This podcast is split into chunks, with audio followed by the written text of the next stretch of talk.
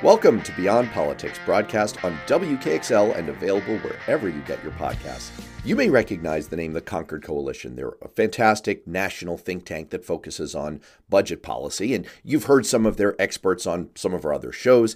And it turns out they have their own podcast and radio show called Facing the Future. So today, they turned the tables on us. They had me and Paul Hodes, my co host, on their show to talk about congressional dysfunction, how messed up things have gotten, and whether we can make them any better. So we wanted to bring it to you here on Beyond Politics. You can also find Facing the Future on your podcast listening platform of choice, and you can check them out on WKXL every week. So we'll jump in here with their executive director, Bob Bixby, and their policy director, Tori Gorman, and me and Paul. Paul, Matt, and Tori, welcome to Facing the Future. You know, um, we spent a lot of time on this show looking at the details of various legislative proposals, and we certainly plan to keep doing that. But in this segment, I wanted to take, you know, a broader look at political dysfunction and, and take advantage of your collective wisdom and experience on the Hill to look at, you know, whether Congress is becoming more or, or less dysfunctional. Uh, I mean, there seems to be some evidence on both sides. Every year, we come right up to the brink and have a uh, threat of a shutdown on appropriations bills because I can't pass them on time. Sometimes I don't pass any of them on time. Uh, it seems like we're having repeated uh, showdowns over the, the debt limit and whether there's going to be a, a, a, default. And it's very hard to get a good discussion going, a good, rational, uh, even bipartisan discussion going on a lot of key topics like climate change or immigration reform or tax reform uh, everything seems to fall into political silos. And yet, one could argue on the other side uh, that you know they are getting things done. They just passed a, a, huge infrastructure bill with bipartisan support, and last year they acted swiftly and aggressively and in a bipartisan way on uh, COVID relief. So you know maybe Congress is uh, is actually accomplishing a lot. So Paul, let me start with you as a as a former member of Congress is this all just sort of inevitable, ugly, but necessary sausage making? Uh, or are there larger systemic or societal forces at, at, at play here? Uh, yes and no.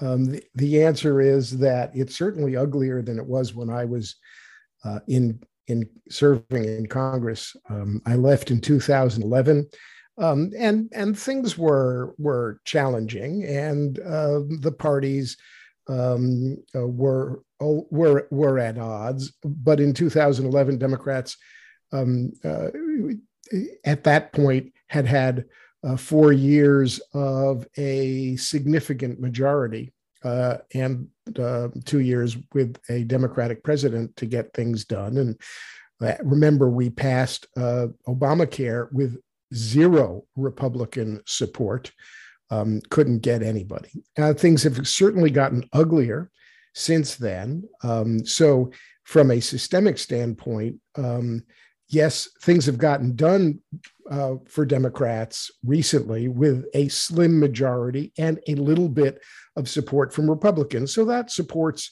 the argument that, well, things are actually getting done. On the other hand, uh, I just um, came back from a visit to DC and visited the hallowed halls where I used to meander my way down to the floor and talked with a number of my former colleagues.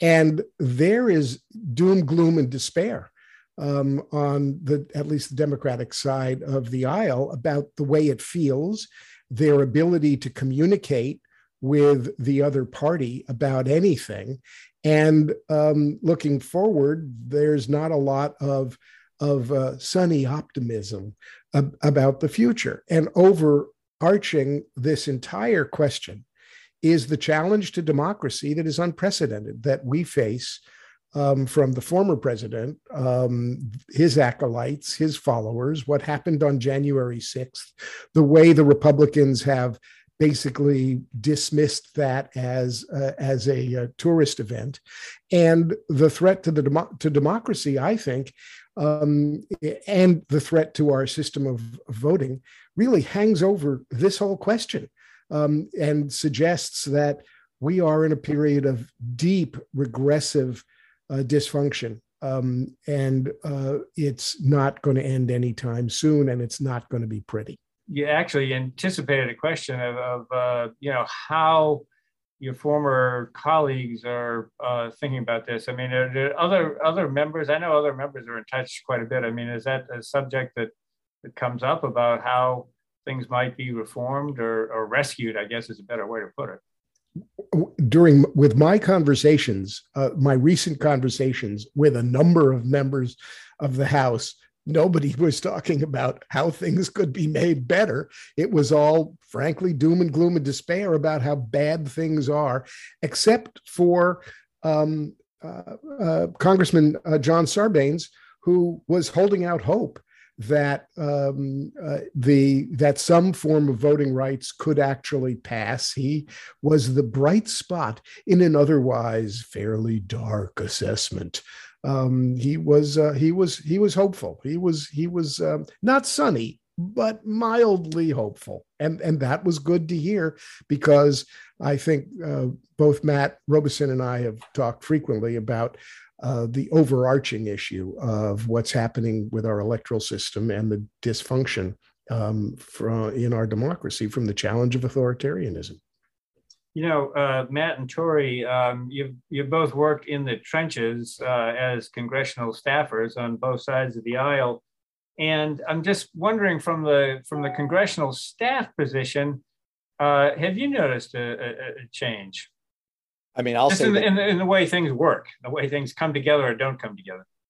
yeah. I mean, I think in speaking with some of my former colleagues, I think time. It's definitely true that there has been a change, and the people who are still on the the hill notice it. There was a time earlier in in my career and Tori's career where she and I, despite working on for different political parties, probably would have been able to get on the phone behind the scenes once the cameras were off from our bosses and say, all right, how are we going to how are we going to work this out and in fact that's what i used to do when i was working for paul and the way that we got the northern border development commission passed was i had a whole bunch of republican colleagues believe me these were my best assets and my best allies we still talk all the time we are we are legitimately friends and that helped. It made a difference. I know people bemoan the fact that people don't go out for beers anymore. I'm not so convinced that that's sort of the dominant factor, the beer index, right? Mm-hmm. Like, but on the other hand, there was an ability to get things done. I, I, had Bernie Sanders, former chief of staff, on the Beyond Politics show. People can check that out in the Beyond Politics podcast feed. And, you know, she was talking about that. She says that for her, now that she's off the hill, the key for getting an agenda item done is it's very zen it's don't get noticed because as soon as you're on the partisan warfare radar you're sunk if you're if you're going to have an issue that falls below that radar you can still behind the scenes work it out and there are people like tori who you know might be in a different political party but we're all professionals we basically have the same set of values in, in a lot of core ways and we can work together mm-hmm. but once the lights are on and and and once the the swords are out you're sunk Mm-hmm. I just uh, just to add to what Matt was saying, I think you know when I he and I were both uh, on staff, um, the, the general objective was to solve problems. I mean, that's why everybody comes to Washington. That's why members of Congress come to Washington. That's why staff comes to Washington. They want to help solve problems. And I think what's surprising to me is how much. I mean, the, the the institution has always been partisan, right? That, that's that's not a surprise. What's been surprising to me is how much bipartisanship has been punished. I mean, before we used to, you know, hold it up as, as sort of this u- unique exemplary nirvana. It's like, ooh, we have a bicameral, bipartisan piece of legislation. Quick, quick, quick, let's go to the floor. Um, but now, I mean, just looking at what happened with the infrastructure bill, the bipartisan infrastructure bill, and the fact that you had what 13, 16 Senate Republicans who voted for that piece of legislation. And now, you know, there are Republicans in the House who are saying that those members should be penalized. Um, so I just that has been shocking to me. I mean, I'm not shocked by the politics. I'm just shocked by the fact that that there's now retribution, if you will, for bipartisanship. And that is shocking. And actually, if I could counter build on your build, I mean, first of all, if, if we had figured out what Tori had just said as Democrats a few years ago, we would have sent Barack Obama on a hugging tour, right? Remember when he destroyed Chris Christie's political career yeah. by hugging him during Superstorm Sandy? He should have just hugged Donald Trump. That would have solved all of America's problems. But mm-hmm. you know, the other kind of insidious thing that's happened, and I, am sorry if this is a little bit in the weeds, but I think it matters. I, I really do. We used to have, as part of the money, the annual money spending process, the appropriations process, we used to have earmarks, right? Little pieces where each member would get a little, a little bit of money to sort of say to, in the appropriations process, if you're going to spend money in my district, spend it here. And first of all, I think that's profoundly democratic because I mean, as a Republican, I would prefer that an elected Democratic representative or Republican representative, I mean, small, small d Democratic, get a say in where money is spent, not a bureaucrat at a federal agency. But the other thing that used to happen was behind the scenes, there were a lot of negotiations. My first job on Capitol Hill was for the Appropriations Committee. And believe me, there was a lot of behind the scenes work going on at the staff level where we would kind of work these things out, do a lot of horse trading, and it would help to get the members of Congress on board that we had kind of done all of that work to give everyone an incentive to have hands in in the process and say, all right, I have skin in the game. I want this to pass. And you saw a lot more bills passing. You no longer see that because we've lost that tool. And it's like a little piece of bipartisanship that's that's just gone. That's why I spent so much time battling against earmarks uh, on the grounds that fiscal responsibility required us to do everything without the earmarks. Well, thanks for that, Hodes. Wait a second, you were my chief of staff. What? Don't, don't I was on the me. other side of that one, man. But you know, look, when the boss, you're a staffer. When the boss wants to do something, you you salute. Uh, yeah, well, um, the, uh, the, the the truth comes out. Uh, looking at uh, Torio, uh, you might want to weigh in on this, but you know, one of the things that uh, is getting a lot of attention now in regarding why things can't get done is the Senate filibuster. So mm-hmm. looking at the other body, what, what, what are your thoughts, Paul? I know you, you didn't serve in the Senate, but I mean, this is a, a perpetual frustration of House members is we can pass whatever we want to, we send it over to the Senate, mm-hmm. nothing happens. And that's, you know, there's eh, just a, a, a rising tide of um, criticism of the Senate filibuster. Um, uh, do you support ideas for reforming it or even outright eliminating it? I support reform for the filibuster.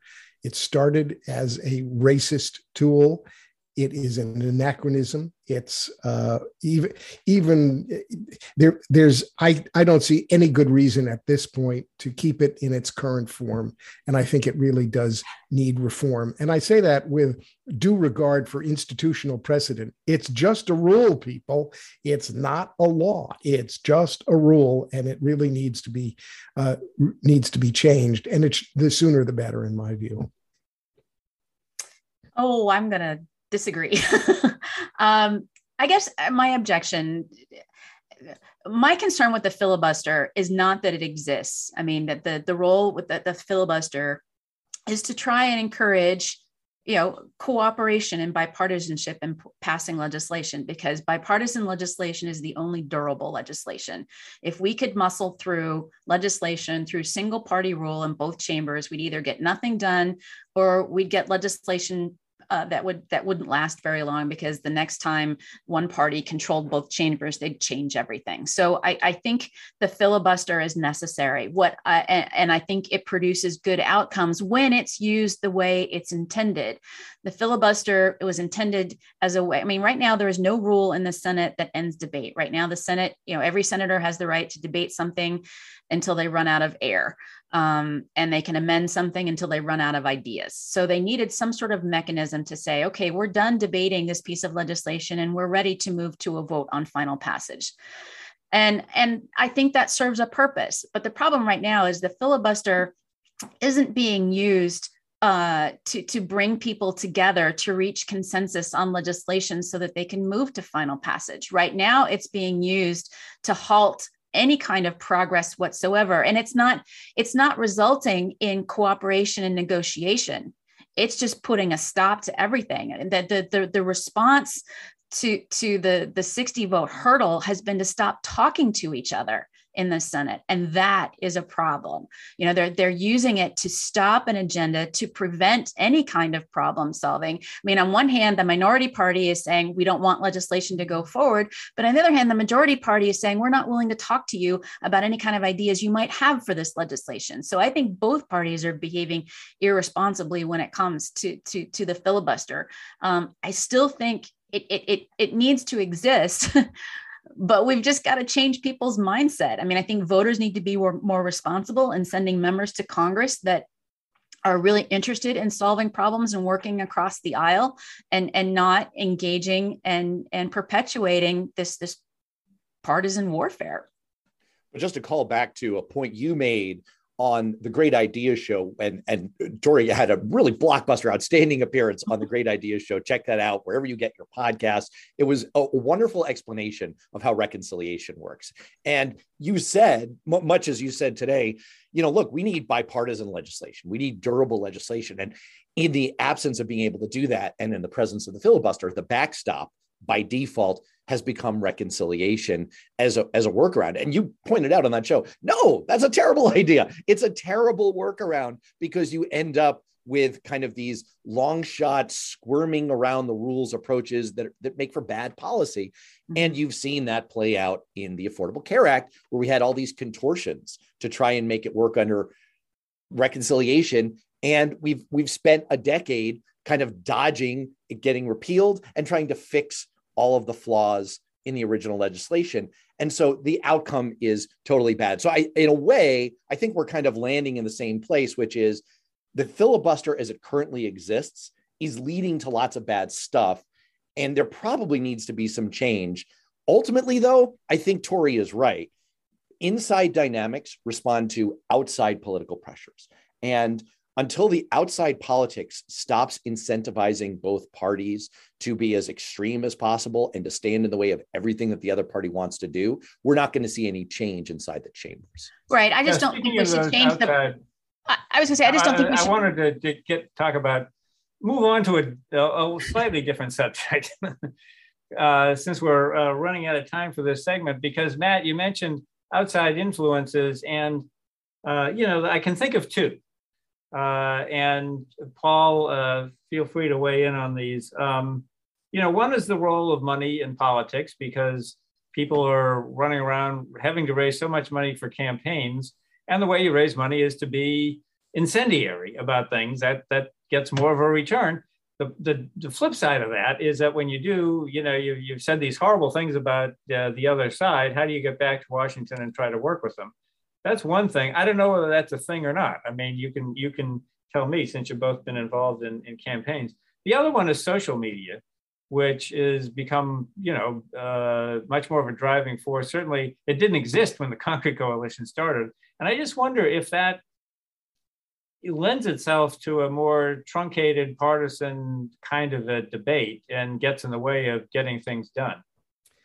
Um, look, my perspective is that money in politics has been a, a, pretty old saw and a pretty accurate saw for a long time. Um, the way we raise money um, does not necessarily incentivize principled stands on issues or uh, comity and uh, conciliatory behavior when you're working with the other side. I think the impact of social media um, especially over the past decade, is much greater um, and much more insidious. Um, it, while it has democratized the debate, it's given everybody a voice and amplified extreme voices and given a voice to the extremes in our political system that otherwise never had the means to really be out there in the public square. And that has led um, folks in both parties to cater uh, to the extremes uh, of of their constituencies, and I don't think it's helped our political system. That's it for Beyond Politics. Since you've reached the end of this episode, hopefully you liked what you've been listening to. So if you want to help out this kind of content, one thing you can do that would really help out facing the future and beyond politics is go to whatever podcast listening platform you like and leave a rating and review, both for Facing the Future, you can find them, and for Beyond Politics. Those ratings and reviews, we like the five star kind, really do help listeners find our content. It helps us grow these shows and bring them to a wider audience, and we appreciate it. Thanks so much.